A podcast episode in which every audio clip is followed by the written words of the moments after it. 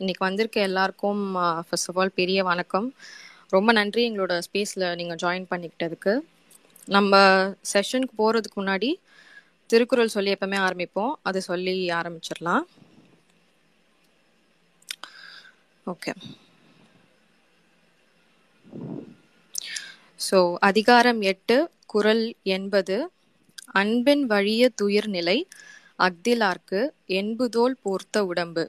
இந்த குறள் மூலமா என்ன சொல்ல வராங்கன்னா யார் எந்த மனுஷனோட உடம்புல எந்த மனுஷனோட மனசுல அன்பு இருக்கோ அந்த மனுஷன்தான் வந்து ஒரு உயிருள்ள உடம்பை உடையவன். அதாவது அவன் தான் ஒரு லிவிங் பாடி அப்படின்னு சொல்லிட்டு சொல்றாங்க. யாருக்கு அன்பு இல்லையோ அவன் வெறுமனே அந்த உடம்பு வெறும் எலும்பும் தோலும் சேர்ந்தது மட்டும்தானே தவிர அதை தாண்டி அது வேற எதுவும் கிடையாது அப்படின்ற மாதிரி சொல்றாங்க.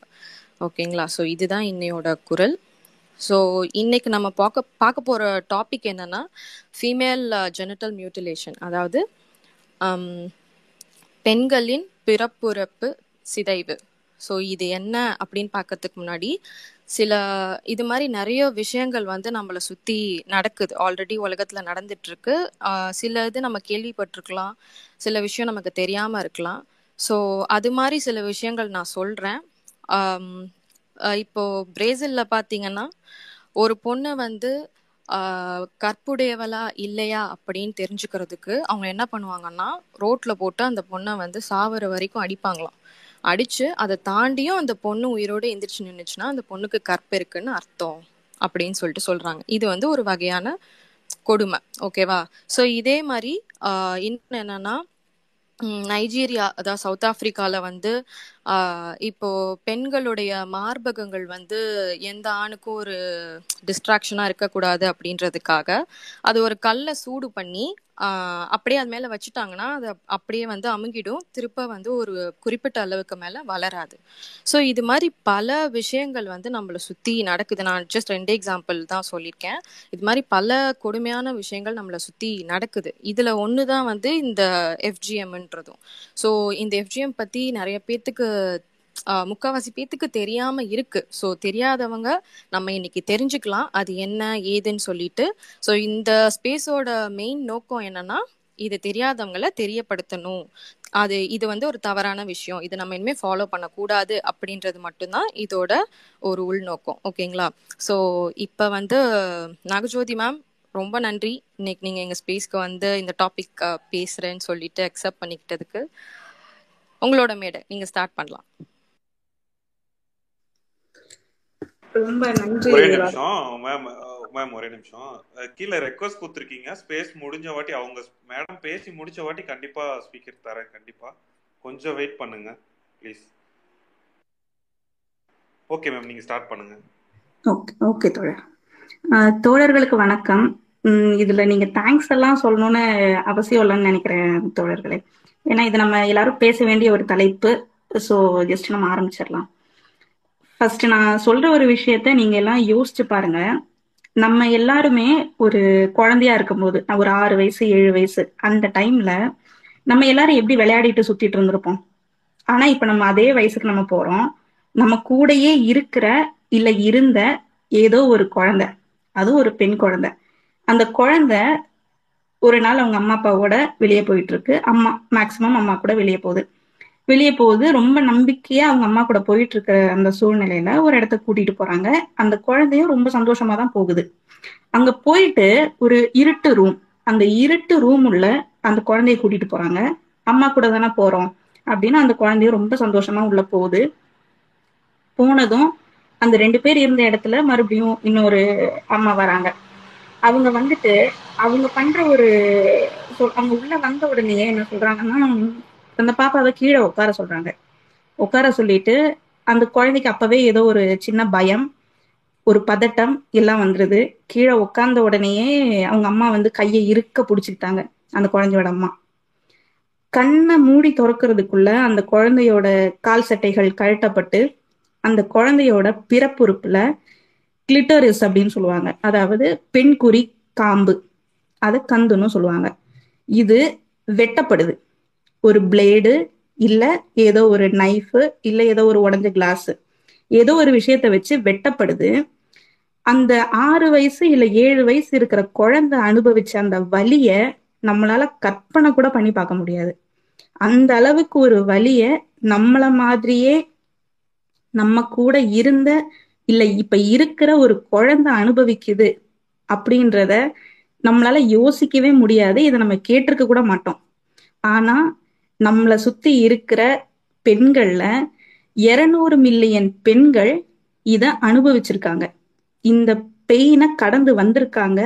வருஷம் வருஷம் ஃபோர் பாயிண்ட் ஒன் மில்லியன் குழந்தைங்க இந்த வலிக்கு ஆளாகிற ஒரு சூழ்நிலை இப்பவும் நடந்துட்டு இருக்கு ஃபர்ஸ்ட் இதை நம்ம தெரிஞ்சுக்க வேண்டிய ஒரு கட்டாயத்துல இருக்கும். ஸோ இதோட ஹிஸ்டரி என்னன்னு பாக்குறது ரொம்ப முக்கியம். ஏன்னா எல்லாத்துக்குமே ஒரு தொடக்கம் இருக்கும். ஸோ அந்த தொடக்கம் எங்க இருந்து ஸ்டார்ட் பண்ணுது அப்படின்னா எகிப்து அப்படின்னு சொல்லி ஒரு சில ஆய்வாளர்கள் சொல்றாங்க. எகிப்து அதாவது பண்டைய எகிப்து இப்ப இருக்கிற எகிப்து அண்ட் சூடான். இந்த ரெண்டு நாடுகள்ல இருந்துதான் இந்த மாதிரி இந்த ஜெனேட்டல் மியூட்டிலேஷன் நடக்குது ஆரம்பிச்சுது அப்படின்னு சொல்லி ஆராய்ச்சியாளர்கள் சொல்றாங்க. அதுக்கு காரணமா அவங்க சொல்றது மம்மிகள் இருக்குல்ல எகிப்துல வச்சிருக்கிற அந்த மம்மிகள்ல இந்த ஃபீமேல் ஜெனேட்டல் மியூட்டிலேஷன் நடந்ததுக்கான ஆய்வு பண்ணி அதை அப்படி நடந்திருக்கு அப்படின்னு சொல்லி கண்டுபிடிக்கிறாங்க அந்த மம்மிஸ்ல சோ அது அங்க இருந்து அதாவது கிமு மூன்றாம் நூற்றாண்டுல இருந்து அஞ்சாம் நூற்றாண்டு.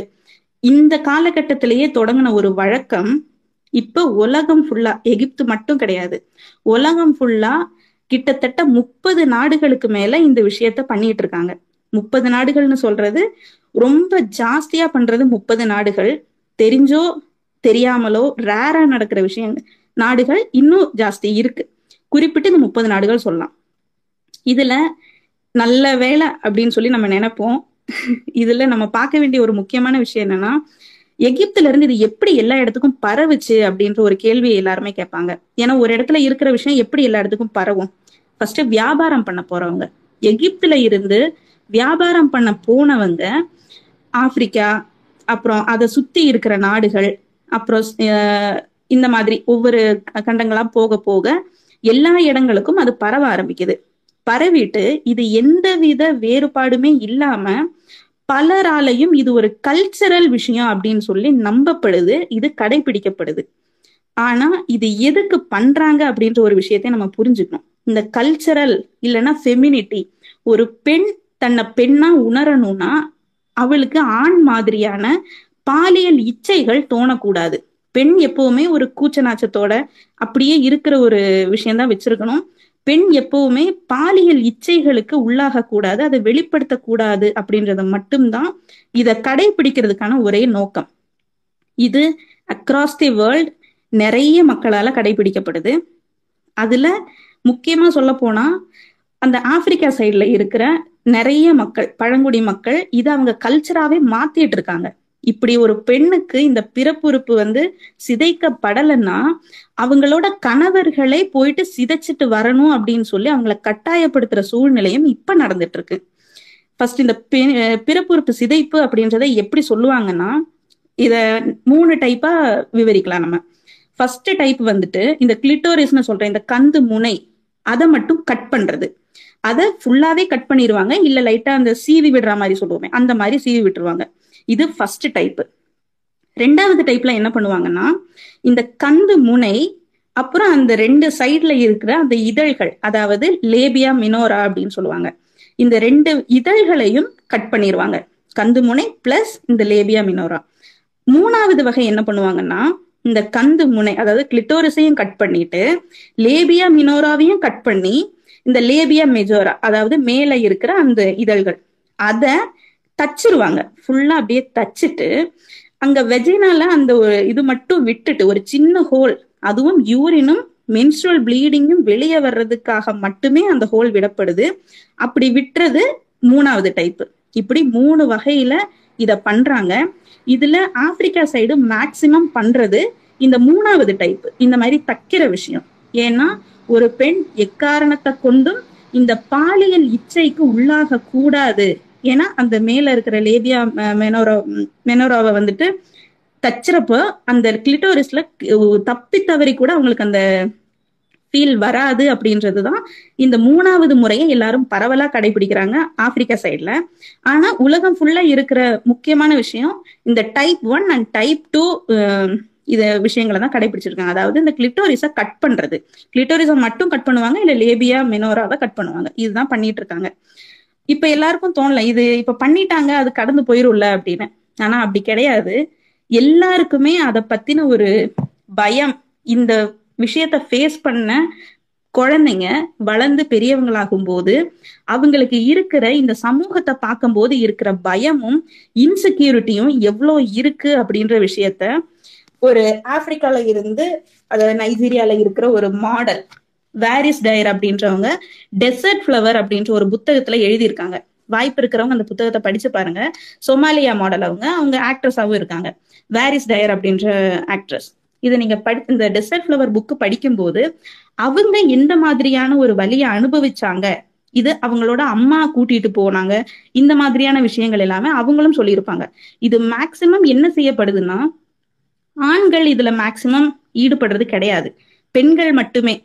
அந்த ப்ரொசீஜரை பண்றதும் பெண் தான். பண்ணப்படுறதும் ஒரு குழந்தைக்கு அதை கூட்டிட்டு போய் அதுக்கு சப்போர்ட் பண்றது ஒரு பெண். இப்படி பெண்களால மட்டுமே இந்த விஷயம் முன்னெடுக்கப்படுது. ஆனா இது செய்யப்படுறது ஆண்களுக்காக. ஆண்கள் இந்த ஆணாதிக்க ஒரு மனோபாவத்தின் வெளிப்பாடுதான் இந்த மாதிரியான ஒரு கொடூர நிகழ்வு. நம்ம கூடவே இருக்கிற நம்ம கூட விளையாடிட்டு இருந்த ஒரு குழந்தைக்கு இந்த ஒரு வழி அப்படின்றது இந்த ஒரு எஃபெக்ட்ல தான் வருது. இதே மாதிரி அதுல இருக்கிற நிறைய இப்ப மெடிக்கல் விஷயத்த நம்ம பார்க்கணும். இந்த மாதிரி ஒரு ட்ராமா இதை நம்ம ட்ராமான்னு தான் சொல்லணும். ஏன்னா இது நார்மலா எந் யாருக்குமே நடக்காது. ஸோ நார்மலா நடக்காம வேற ஒருத்தருக்கு நடக்குதுன்னா இது நம்ம ட்ராமான்னு சொல்லணும். இந்த ட்ராமா நடக்கிறதால ஃபர்ஸ்ட் உடனடியா அந்த குழந்தைக்கு நடக்கிற ஒரு விஷயம் ஃபர்ஸ்ட் வலி. அந்த வலியை யாராலையும் தாங்க முடியாது. எல்லாரும் யோசிச்சு பாருங்க. நம்ம இந்த பிறப்புறுப்புல லைட்டா ஒரு பிளேடு பட்டா எவ்வளவு வலி இருக்கும்? பிளேடு கூட வேண்டாம். லைட்டா ஏதாவது ஒண்ணு கீச்சிட்டா இல்ல ஏதோ ஒண்ணு. ஒரு இன்ஃபெக்ஷன் வந்தா நமக்கு அவ்வளோ இரிட்டேட் ஆகுது அவ்வளோ வலிக்குது.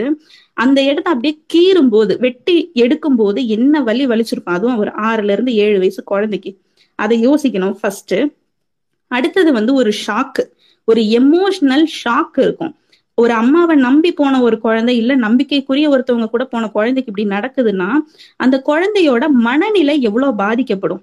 இந்த ஷாக் அப்படின்றது அப்பவே நடக்கிற இன்னொரு எஃபெக்ட் இன்னொன்னு என்னன்னா இன்ஃபெக்ஷன் வர்றதுக்கான வாய்ப்பு. ஏன்னா ஒரு இடம் நமக்கு அடிப்படுது அப்படின்னாலே அதை ரொம்ப பாதுகாப்பா பாத்துக்கணும் முக்கியமா ஜெனேட்டல் ஏரியால நமக்கு ஒரு அடிப்படுது அப்படிங்கும் போது அதை இன்னும் ரொம்ப பாதுகாப்பா நம்ம பாத்துக்கணும் இப்படி ஒரு சூழ்நிலையில அந்த இன்ஃபெக்ஷன் வர்றதுக்கான வாய்ப்புகள். அடுத்தது என்னன்னா ஒரு சிலருக்கு ப்ளீடிங் ரொம்ப ஜாஸ்தியா இருக்கும். இப்படி ரொம்ப ஜாஸ்தியா ப்ளீடிங் இருக்கும்போது ஒரு சிலர் இறந்து போக கூட வாய்ப்பு இருக்கு. ஏன்னா சின்ன குழந்தைங்க அவங்களுக்கு எவ்வளவுதான் ப்ளீடிங்கை தாங்கிறதுக்கான அந்த சக்தி இருக்கும். அது எல்லாமே போய் அந்த குழந்தை செத்து போறதுக்கு கூட வாய்ப்பு இருக்கு. இன்னொன்னு செப்டிசிமியான்னு சொல்லுவாங்க. அதாவது பிளட்லயே நம்ம உடம்பு ஃபுல்லா அந்த இன்ஃபெக்ஷன் பரவுறது. இந்த பரவிட்டுச்சுன்னா அதுக்கப்புறம் அந்த குழந்தைங்களை காப்பாத்துறது ரொம்ப கஷ்டம். ஏன்னா சின்ன குழந்தைங்களா இருக்காங்க. இது உடனடியா அந்த விஷயம் நடந்த உடனேயே அந்த குழந்தையோட உடம்புல நடக்கிற ஒரு மாற்றம். அது அடுத்து அவங்களோட ஃபியூச்சர்ல இது லாங் டேர்ம் எஃபெக்ட் எப்படி காட்டும்னா இதுல ஃபர்ஸ்ட் அவங்க சொல்ற விஷயமே ஒரு ஆணையோ இல்ல ஏதாவது ஒரு இருட்டான இடத்தையோ பார்க்கும்போது அவங்க ஃபேஸ் பண்ற மென்டல் ப்ரெஷர் அந்த மென்டல் ப்ரெஷர் தான் அவங்களுக்கு இருக்கிறதுலயே ரொம்ப பெரிய ஆபத்து. இதனாலேயே நிறைய பேரு இப்ப வந்துட்டு செர்விக்கல் எக்ஸாமில் எக்ஸாமினேஷன் இல்லைன்னா பெல்விக் எக்ஸாமினேஷனுக்கு கூப்பிடும்போது இந்த விஷயத்துக்கு உட்பட்ட எந்த பெண்களுமே அதை ஒத்துக்கிறது இல்லை ஏன்னா அவங்களுக்கு பயம். என்ன நடக்குமோ அப்படின்ற அந்த ஒரு பயம் இருக்கு. அதே மாதிரி ஃபியூச்சர்ல அவங்களுக்கு கல்யாணம் ஆகுது. ஒரு ஹஸ்பண்டோட ஒரு இன்டர்காஸ்ட்ல இருக்கணும்னா கூட ரொம்ப பெயின்ஃபுல் இது அவங்களால இருக்கவே முடியாது. அந்த அளவுக்கு பெயின்ஃபுல்லான ஒரு விஷயம் நடக்கும். இன்னொன்னு யூரினரி ட்ராக்ட் இன்ஃபெக்ஷன் பெண்களுக்கு ஏற்கனவே இந்த யூடிஐ வர்றதுக்கான நிறைய வாய்ப்புகள் இருக்கு. ஏன்னா அவங்களோட பிசியாலஜிக்கல் அப்பியரன்ஸ் அப்படி. அவங்க அனாட்டமி அப்படிதான் இருக்கு. சோ இந்த ஆல்ரெடி இவ்வளவு காம்ப்ளிகேஷன் இருக்கிற ஒரு பெண்ணுக்கு இந்த இன்ஃபெக்ஷன் நடக்கிற மாதிரியான சூழ்நிலைக்குள்ள உட்படுத்திட்டு அதுக்கு ஃபியூச்சர்ல அடிக்கடி யூரினரி ட்ராக்ட் இன்ஃபெக்ஷன் வர்றதுக்கு நிறைய வாய்ப்பு இருக்கு. அதே மாதிரி நம்ம உடம்புல ஒரு காயம் ஏற்பட்டுச்சுன்னா நம்ம உடம்பே அதை சரி பண்றதுக்கு ட்ரை பண்ணும். அப்போ அந்த வெட்டுப்பட்ட இடத்தையும் நம்ம உடம்பு சரி பண்றதுக்கு ட்ரை பண்ணும். அப்ப எப்படி இருக்கும்னா ஃபர்ஸ்ட் இருந்த அந்த ஸ்கின்னை விட ரொம்ப திக்கான ஸ்கின் வளர ஆரம்பிக்கும். அந்த திக்கான ஸ்கின் வரும்போது அவங்க ஃபியூச்சர்ல ஒரு செக்ஷுவல் லைஃப்ல ஈடுபடும் போது கூட அவங்களுக்கு அது ரொம்ப பெரிய வலியை கொடுக்குற ஒரு விஷயம்தான். இதுதான் காமனா எல்லாரும் அனுபவிக்கிற ஒரு விஷயம். இதுல அந்த சைக்காலஜிக்கல் ஃபேக்டர்ஸ்க்கு மட்டும் இப்ப டபிள்யூஹெச்ஓல இருந்து ஒரு ரிலீஃப் மாதிரி இப்ப எப்படி நம்ம அவங்களை ஹேண்டில் பண்ணோம் அப்படின்னு சொல்லி கொடுத்துருக்காங்க. எப்படி ஹேண்டில் பண்ணணும்னா ஒவ்வொருத்தவங்களுக்கும் அந்த கம்ஃபர்டபுளான ஒரு இடம் இல்ல கம்ஃபர்டபுளான ஒரு பொசிஷன் ஒண்ணு இருக்கு. இப்ப நீங்க பெல்விக் எக்ஸாமினேஷன் பண்ணணும்னா ஒரு கம்ஃபர்டபுளான இடத்துல வச்சுதான் அவங்கள பண்ணணும். ஒருவேளை அவங்க தனியா இருக்க பயப்பட்டாங்கன்னா நீங்க அவங்களுக்கு துணைக்கு யாரையாவது வச்சிருக்கணும் அப்படின்ற கைட்லைன்ஸ் எல்லாமே கொடுத்துருக்காங்க. இது எல்லாமே எப்பவோ நடந்த ஒரு விஷயம் அப்படின்னு எல்லாருமே யோசிப்போம். ஆனா அப்படி கிடையாது. இப்ப கூட Egypt Sudan Mali Guinea Somalia Ethiopia Nigeria Kenya இந்த மாதிரி நிறைய இடங்கள்ல ரொம்ப ஜாஸ்தி அதாவது எண்பது சதவீதம் பெண்களுக்கு இது நடக்குது. அப்ப நம்ம இந்தியால நடக்கலையா? நம்ம எதுக்கு இப்ப இதை பேசிட்டு இருக்கோம்? அப்படின்னு எல்லாருக்கும் ஒரு டவுட் வரலாம். இது இந்தியாலயும் நடக்குது. இந்தியால நடக்குதுன்னு சொல்லும் போதே ஒரு பெரிய ஷாக் இருக்கும். இந்த இந்தியால நடக்கிற விஷயம் என்னன்னா இந்த கிளிட்டோரிஸ் ஃபர்ஸ்ட் அந்த ஃபர்ஸ்ட் டைப் ஒன்னும் டைப் டூவும் பண்றாங்க. இதை எதிர்த்து கேஸும் போட்டிருக்காங்க. எப்படின்னா ஒரு கூட்டமைப்பு இருக்கு. அந்த கூட்டமைப்புல இருந்து இதுக்கு எதிரா இருக்கிற கூட்டமைப்பு. அந்த கூட்டமைப்பு எப்படி ஆரம்பிக்கப்பட்டதுன்றத ஃபர்ஸ்ட் சொல்லிடுறேன். நவம்பர் ரெண்டாயிரத்தி பதினொன்னுல இந்த போரா அப்படின்ற ஒரு குழு அந்த போரா குழுவை சேர்ந்த ஒரு பெண் வந்துட்டு அப்போ இருந்த அவங்களோட தலைவர் தாவூதி போ போராஸோட தலைவர். அதாவது முகமது பர்ஹாதீன் அப்படின்ற புர்ஹாதீன் அப்படின்றவரு. இவர்கிட்ட ஒரு வேண்டுகோள் கொடுக்குறாங்க. இந்த முறையை நீங்க இதை இங்க இருந்து ஒழிக்கணும். எங்களால இத தாங்க முடியல இது நீங்க ஒழிக்கணும் அப்படின்னு சொல்லி ஒரு இது கொடுக்குறாங்க அப்ளிகேஷன் கொடுக்குறாங்க. அதுக்கு அவரோட பதில் என்னவா இருந்ததுன்னா நம்மளோட மதம் இந்த நடைமுறைய ஆதரிக்குது. சோ இதை நீங்க கேள்வியே கேட்காம இது நீங்க பின்பற்றணும் அப்படின்னு சொல்லிட்டு சொல்றாங்க. இது ஒரு பெரிய ஷாக்கான விஷயம். ஏன்னா பெண்கள் இதை வேண்டாம். ஏன்னா பெண்கள் மேல செய்யப்படுற ஒரு வன்முறை பெண்கள் வேண்டான்னு சொல்லும் போது இதை நீங்க கேள்வியே கேட்காம இதை செஞ்சுக்கணும்னு ஒருத்தவங்க சொல்றாங்கன்னா அந்த மனநிலையை நம்ம ஃபர்ஸ்ட் புரிஞ்சுக்கணும். என்ன ஒரு மனநிலை அப்படி சொல்லியிருக்காங்கன்னு. இது ரெண்டாயிரத்தி பதினொன்னுல நடந்துச்சு. அதுக்கப்புறம் ரெண்டாயிரத்தி பதினாறுல இது மும்பைல நடக்கிற விஷயம்தான். மும்பைல ரெண்டு குழுக்கள் இருந்தாங்க. ஒன்னு சாஹியோ இன்னொன்னு வி ஸ்பீக் அவுட். இந்த இவங்க ரெண்டு பேர்லயுமே ஒரு பிரச்சாரம் பண்றாங்க ரெண்டாயிரத்தி பதினாறுல. என்னன்னா ஈச் ஒன் ரீச் ஒன் எல்லாருக்கிட்டையும் இதை கொண்டு போய் சேர்க்கணும் அப்படின்ற ஒரு விஷயத்துல பண்றாங்க. இது ரெண்டாயிரத்தி பதினேழுல என்ன பண்றாங்கன்னா இந்த பிரச்சாரத்துல முக்கிய கருத்தா இவங்க வச்சிருக்கிற ஒரு விஷயம் இந்த விருத்த சேதனம். இதை விருத்த சேதனம்னு சொல்றாங்க. இந்த விருத்த சேதனத்தை எல்லார்ட்டையும் எடுத்துட்டு போய் சேர்க்கணும். இதை பத்தின ஒரு உரையாடல் நடந்தாதான் நமக்கு இதுக்கு ஒரு விடிவு காலம் வரும் அப்படின்ற ஒரு நோக்கத்துல இவங்க இந்த பிரச்சாரத்தை எடுத்துட்டு போறாங்க. இந்த பிரச்சாரம் பண்ணி அதுல அவங்க ஒரு ஆன்லைன் கணக்கெடுப்பு நடத்துறாங்க. அந்த ஆன்லைன் கணக்கெடுப்புல எண்பது சதவீதம் பெண்கள் அதாவது போரா பெண்கள் இந்த விருத்த சேதனத்துக்கு ஆட்பட்டிருக்காங்க. அப்படின்றத அவங்க கண்டுபிடிக்கிறாங்க. அதுவும் எப்போனா ஆறுல இருந்து ஏழு வயசுக்குள்ள. இந்த மாதிரி ஒரு விஷயத்த கண்டுபிடிக்கிறாங்க. இவங்க எல்லாருமே எதிர்த்து கேஸ் போடுறாங்க. எப்படின்னா ரெண்டாயிரத்தி பதினாறு டிசம்பர் பத்தாம் தேதி அதாவது மனித உரிமைகள் தினத்து அன்னைக்கு இந்த பெண்கள் எல்லாரும் ஒண்ணு சேர்ந்து இதை தடை செய்யணும் அப்படின்னு சொல்லிட்டு ஒரு ஆன்லைன்ல ஒரு பிரச்சாரம் பண்றாங்க. இது பண்ணிட்டு இவங்க என்ன பண்றாங்கன்னா அப்போ இருந்த இந்தியாவின் மகளிர் மற்றும் குழந்தைகள் மேம்பாட்டு அமைச்சர் மேனகா காந்தி அவங்களுக்கு இதை கொடுக்குறாங்க. இதை கொடுத்தப்ப அவங்க வந்துட்டு ஃபர்ஸ்ட் இந்த இதுல என்னெல்லாம் பிரச்சனைகள் நடக்குது இதை நீங்க தடுக்கணும் இந்த மாதிரியான ஒரு அப்ளிகேஷன் தான் கொடுத்துருந்தாங்க.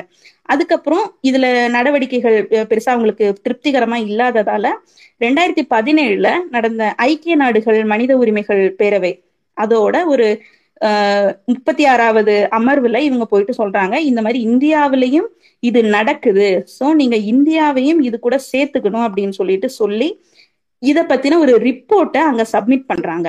அந்த அவங்களோட அந்த கைட்லைன்ஸ் படி அந்த ரிப்போர்ட்டை சப்மிட் பண்றாங்க.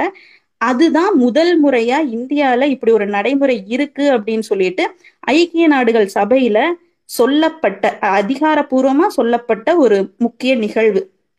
அதுக்கப்புறமா மே ரெண்டாயிரத்தி பதினேழுல ஒரு பொதுநல வழக்கு போடுறாங்க. அந்த வழக்கு நான் கேஸ் நம்பர் சொல்லிடுறேன்.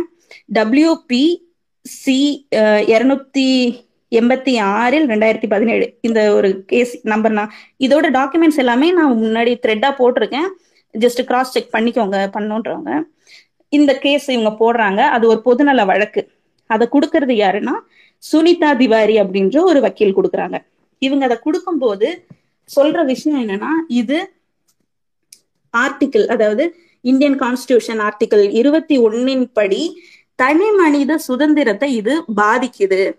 இன்னொன்னு ஆர்டிகிள் பதினாலு பதினஞ்சு படி இது ஒரு டிஸ்கிரிமினேஷன் கேஸ்ட் ரிலீஜன் இதை பத்தின டிஸ்கிரிமினேஷனை தடை பண்ற ஆக்ட் அது. இதை வைலேட் பண்ணுது. இந்த ஆக்ட இந்த பழக்கம் வைலேட் பண்ணுது. சோ இதை நீங்க தடை பண்ணணும் அப்படின்ற ஒரு வாதத்தை வைக்கிறாங்க. அவங்களுக்காக வாதாடுற அந்த வக்கீல் பேர் வந்துட்டு இந்திரா ஜெய்சிங் அப்படின்றவங்க வாதாடுறாங்க. இதுக்கு எதிரா போரா குழுவுக்கு சார்பா வாதாடுறவங்க யாருன்னா ஏ எம் சிங்வி அப்படின்றவங்க வாதாடுறாங்க. இவங்க என்ன சொல்றாங்கன்னா ஆர்டிகல் இருபத்தி அஞ்சு இருபத்தி ஆறின் படி இது ரிலீஜியஸ் பிராக்டிஸ் சோ இதுல நீங்க கை வைக்க கூடாது அப்படின்னு சொல்லி அவங்க சொல்றாங்க. ஆனா இதுல நம்ம முக்கியமா கவனிக்க வேண்டிய ஒரு விஷயம் என்னன்னா எந்த ஒரு மத புத்தகத்திலையும் இந்த பழக்கத்தை ப்ரொமோட் பண்ணல. ஆனா இத கல்ச்சரல் ஆஸ்பெக்ட் இருக்கு அப்படின்ற ஒரு விஷயத்த சொல்லி சொல்லியே இத ஃபாலோ பண்ணிட்டு இருக்காங்க. ஆனா நிச்சயமா இதுல எந்த விதமான மத புத்தகத்திலையும் எழுதலன்றது ஹண்ட்ரட் பர்சன்ட் அங்க நிரூபிக்கப்படுது. ஆனாலும் இந்த வழக்கு பெருசா இன்னும் இப்பவுமே பெண்டிங்ல இருக்கு. இந்த ரெண்டாயிரத்தி இருபத்தி ஒண்ணுலயும் பெண்டிங்ல இருக்குன்றதுதான் இன்னும் ரொம்ப வருத்தத்திற்குரிய விஷயம். இதுல இந்த வழக்கு அங்க கொடுக்குறாங்க. அந்த வழக்கை கொடுத்ததுக்கு அப்புறம் இங்க கேஸ் வந்து ஒரு மூணு பேர் இருக்கிற ஒரு பெஞ்சுக்கு போகுது. அங்க அவங்க வாதாடுறாங்க. வாதாடும் போது ஃபர்ஸ்ட் நாள்ல அவங்க இந்த டே ஃபர்ஸ்ட் நாள்ல இருந்து ஒரு எட்டு நாள் எட்டு ஹியரிங்ஸ் வந்துச்சு. அந்த எட்டு ஹியரிங்ஸோட டீட்டெயில்ஸுமே நான் அதுல பின் பண்ணியிருக்கேன். பாத்துக்கோங்க அந்த எட்டு ஹியரிங்ஸ்லயுமே ரெண்டு பேருமே வாதாடுறாங்க. ஒரு இந்த இவங்க போரா கம்யூனிட்டில இருந்து அவங்க என்ன சொல்றாங்கன்னா இதுல எந்த விதமான ஒரு பெண்களுக்கான அநீதியும் நடக்கல. இதுல எல்லாமே நாங்க ஆண்களுக்கும் பண்றோம் பெண்களுக்கும் பண்றோம். சோ இதுல எந்த விதமான டிஸ்கிரிமினேஷனும் நடக்கலன்னு சொல்லி சொல்றாங்க. ஆனா ஆண்களுக்கு இப்போ இந்த மாதிரி பண்றது பெரிய மெடிக்கலி அவங்களுக்கு எந்த விதமான பெரிய பிரச்சனைகளையும் உருவாக்குறது இல்ல ஆனா பெண்களுக்கு அப்படி இல்லைன்ற விஷயத்த அங்க ப்ரூவ் பண்ண கொஞ்சம் கஷ்டப்பட வேண்டிய ஒரு சூழ்நிலை தான் இருக்குது. இன்னொன்னு அந்த மூணு பேரோட அந்த இதுல வந்துச்சு. அதுக்கப்புறம் அது கடந்து ஒரு ரெண்டாயிரத்தி பதினெட்டு இந்த ஒரு காலகட்டம் வந்துருச்சு. அப்ப இருந்த இந்தியாவோட attorney general K K Venugopal அவங்க வந்துட்டு இந்த வழக்கு என்ன ஆச்சு அப்படின்னு சொல்லிட்டு உச்சநீதிமன்றம் அந்த பெஞ்ச்ல கேக்குறாங்க. கேட்கும்போது இது ஏற்கனவே அதாவது இந்திய அரசியலமைப்பு சட்டத்துல பெண்கள் மற்றும் குழந்தைகள் நலனுக்காக இருக்கிற அவங்களுக்கு எதிரான வன்முறைகளை தடுக்கிற சட்டத்தின் கீழே இந்த எஃப்ஜிஎம் அப்படின்றது ஆல்ரெடி ஒரு குற்றம். இந்த குற்றத்தை நம்ம தடுக்கிறதுக்கு ஆல்ரெடி நம்ம ஒண்ணு வச்சிருக்கோன்ற மாதிரியான ஒரு வாதத்தையும் வைக்கிறாங்க. அப்ப என்ன பண்றாங்கன்னா இதுக்கு முன்னாடி நடந்த அந்த ரெண்டாயிரத்தி பதினேழுல நடந்த கேஸ்ல மகாராஷ்டிரா குஜராத் ராஜஸ்தான் அப்புறம் டெல்லி இந்த நாலு மாநிலங்களுக்கும் நோட்டீஸ் அனுப்புது சுப்ரீம் கோர்ட் அனுப்பிட்டு நீங்க இந்த மாதிரி இதுக்கு என்ன பதில் சொல்றீங்க? இந்த மாதிரி பழக்கங்கள் இருக்கிறத பத்தி என்ன பதில் சொல்றீங்க அப்படின்னு சொல்லும் போது அங்க வந்த பதில் என்னவா இருந்ததுன்னா இந்த மாதிரியான பழக்கம் நடக்கிறதுக்கான எந்த குற்றப்பத்திரிகையும் நம்ம கிட்ட இல்ல. அதிகாரப்பூர்வமா இதுக்கு எந்த விஷயமே நடக்கல அப்படின்ற மாதிரி ஒரு பதில் வருது. சோ என்ன பண்றாங்க? இப்ப இவரு கே கே வேணுகோபால் அவர் வந்து சொன்ன மறுபடியும் இந்த ரெண்டாயிரத்தி பதினெட்டுல சொன்னதுக்கு அப்புறம் இத கேரளாக்கும் தெலுங்கானாக்கும் மறுபடியும் ஒரு நோட்டீஸ் அனுப்புறாங்க. இந்த நோட்டீஸ் அனுப்பிட்டு அங்கிருந்தும் பதில் வருது. இது இதோட நின்றுச்சு. அவ்வளவுதான். நோட்டீஸ் அனுப்புனாங்க. பதில் வருது. இவ்வளவுதான். இதுக்கப்புறம் இப்பவும் அது பெண்டிங்ல இருக்கிற ஒரு வழக்கா மட்டுமே தான் இருக்கு. சோ லீகலி நம்ம பார்த்தா கேஸ் நடந்துட்டு இருக்கு பட் எந்த ரிசல்ட்டுமே இல்லை. இந்த விஷயத்த பொறுத்தவரை. அது இப்போ நம்ம ரெண்டாயிரத்தி பதினேழுல வந்துட்டு கேரளால இப்ப நம்ம யோசிக்கலாம். இப்ப இது ஏன் பேச வேண்டிய தேவை வருது அப்படின்னா ரெண்டாயிரத்தி பதினேழுல கேரளால ஒரு கிளினிக் கோழிக்கோடு. அந்த கிளினிக்ல என்ன நடக்குதுன்னா ஒரு ரெண்டு டாக்டர்ஸை வந்து அரெஸ்ட் பண்றாங்க. அந்த டாக்டர்ஸை அரெஸ்ட் பண்றது எதுக்காகன்னா இந்த எஃப்ஜிஎம் பண்றாங்க அப்படின்னு சொல்லிட்டு கம்ப்ளைண்ட் போயிருக்கு. நம்ம ஃபர்ஸ்டே சொன்ன மாதிரி இந்த சஹியோ அப்படின்ற அந்த குரூப்ல இருந்து அந்த குழு வந்துட்டு ஒரு இன்வெஸ்டிகேஷன் நடத்துறாங்க. அந்த இன்வெஸ்டிகேஷன் சார்பா இவங்க நிரூபிச்சிட்டாங்க. இந்த மாதிரி ஒரு விஷயம் நடக்குது அப்படின்றத. அதை அந்த டாக்டர்ஸுமே ஒத்துக்கிட்டாங்க. ஆமா இது நடக்குது. ஆனா இது நீங்க நாங்க ஃபுல்லி மெடிக்கல் ப்ரொசீஜர்ஸ்ல தான் பண்றோம். இதுல எந்த விதமான விஷயமும் தப்பா நடக்கல அப்படின்றத அவங்க சொல்றாங்க. ஆனா அதை ஏத்துக்கல கேஸ் ஃபைல் ஆகுது. அங்கேயும் வெறும் கேஸ் ஃபைல் ஆனதோட சரி. அதே மாதிரி கேரளால இன்னும் ஒரு இடத்துலயும் நடக்குது. இது ரெண்டு மூணு கிளினிக்ஸ்ல இந்த மாதிரியான விஷயம் நடக்குது. அங்க இருந்து அந்த டாக்டர்ஸ் கிட்ட இன்னும் விசாரணை பண்ணும்போது அவங்க சொல்றாங்க பெண்களே வந்து எங்களுக்கு இதை பண்ணுங்க அப்படின்னு கேக்குறாங்க. நாங்க ஏன் அப்படின்னு கேட்டதும் ஆண்கள் வந்து அதாவது அவங்களோட ஹஸ்பண்ட்ஸ் ஹஸ்பண்ட் வந்து நீ இதை பண்ணிக்கோ இதை நீ பண்ணிட்டு வா அப்படின்னு சொல்லி சொல்றதா அந்த பெண்கள் தெரிவிச்சிருக்காங்க அப்படின்னு சொல்லி அந்த டாக்டர்ஸ் வாக்குமூலம் கொடுக்குறாங்க. இப்போ இது கேரளால நடந்த ஒரு விஷயம். ஆனா இது தமிழ்நாட்டிலையும் நடந்திருக்கு. சென்னையில நடந்திருக்கு. நான் குறிப்பிட்ட அந்த இடத்தோட பேர் சொல்ல விரும்பல. இங்க நான் இந்த டாக்குமெண்ட்ஸ் நான் லிங்க் போட்டிருக்கிறதுல நான் அதோட எல்லா டாக்குமெண்ட்ஸுமே பின் பண்ணியிருக்கேன் செக் பண்ணிருங்க. அந்த இடத்துல நடந்ததுல ஒரு பெண் வந்து சொல்றாங்க எனக்கும் இருபத்தி ஒரு வயசுல இப்ப நான் இருக்கேன். எனக்கு இது இருபத்தி நான் ஏழு வயசு இருக்கும்போது எனக்கு இது நடந்தது அப்படின்றத சொல்றாங்க. இத சொல்லிட்டு அவங்க அடுத்து சொல்ற ஒரு விஷயம் என்னன்னா என்னோட கசின் அதாவது அந்த சின்ன பொண்ணு அவங்க வீட்டுல இருக்கிற கசினுக்கும் இத பண்றாங்க பண்ண போறாங்க அப்படின்ற விஷயத்தையும் அதுல குறிப்பிடுறாங்க. இதெல்லாம் பார்க்கும்போது நம்ம ஏதோ ஏதோ ஒரு மூலையில இந்த இந்த உலகத்துல ஏதோ ஒரு மூலையில நடந்துட்டு இருக்குன்னு நமக்கு தோணுச்சு. ஆனா நம்ம நிறைய டீட்டெயில்ஸ் நம்ம படிக்க படிக்க நம்மளை சுத்தி நம்ம ஊர்ல இதுல பாதிக்கப்பட்ட ஏதோ ஒரு பெண் நம்ம கூடயே இருக்காங்களோ அப்படின்ற வர நம்மளை யோசிக்க வைக்குது. நம்மளை சுத்தி இந்த இப்போ ஒரு வருஷத்துல நாலு புள்ளி ஒண்ணு மில்லியன் குழந்தைங்க இதுல பாதிக்கப்பட போறாங்கன்னா அதுல ஒரு குழந்தையாவது நம்மளை சுத்தி இருப்பாங்களோ அப்படின்னு சிந்திக்க வைக்குது. இப்ப நம்ம இத பேசுறதுக்கு காரணமும் அந்த ஒரு குழந்தையை காப்பாத்துறதுக்கு தான். ஏன்னா இத பத்தின அவேர்னஸ் பெருசா யாருக்குமே கிடையாது. இது இப்படி ஒரு விஷயம் நடக்கிறதே எங்களுக்கு தெரியாதுன்னு தான் நிறைய பேர் சொல்றாங்க. ஆனா இதை நம்ம தெரிஞ்சுக்க வேண்டிய ஒரு விஷயம் அதுல பாதிக்கப்படுற ஒரு குழந்தைய நம்ம காப்பாத்தினா கூட அது நம்ம லைஃப் டைம்ல நம்ம பெ- பண்ற பெரிய ஒரு விஷயம். இதுக்காகத்தான் நம்ம இத பேசுறதுக்கான ஒரு தேவை இங்க வந்திருக்குன்னு நான் நம்புறேன். நான் இவ்வளவு நேரம் சொன்னதுல ஏதாவது மாற்று கருத்து இல்ல ஏதாவது உங்களுக்கு கேள்விகள் இருந்ததுன்னா நீங்க கேளுங்க. அஹ் ரொம்ப நன்றி ஒன்றிய உயர்நங்கள் இத நீங்க கண்டக்ட் பண்ணதுக்கு. ரொம்ப நன்றி என்ன இன்வைட் பண்ணதுக்கும். நன்றி நன்றி அக்கா. ரொம்ப ரொம்ப புரியுற மாதிரி நீங்க வந்து விளக்கமா சொன்னீங்க. எது எப்போ நடந்துச்சு? இது எதனால நடக்குது? இப்போ இதனால என்னென்ன பிரச்சனைங்க வந்து குழந்தைங்களும் பெண்களும் ஃபேஸ் பண்றாங்கன்றது வந்து நீங்க ரொம்ப பர்ஃபெக்டா புரியுற மாதிரி எடுத்து சொல்லியிருக்கீங்க. ரொம்ப ரொம்ப ரொம்ப நன்றி அக்கா.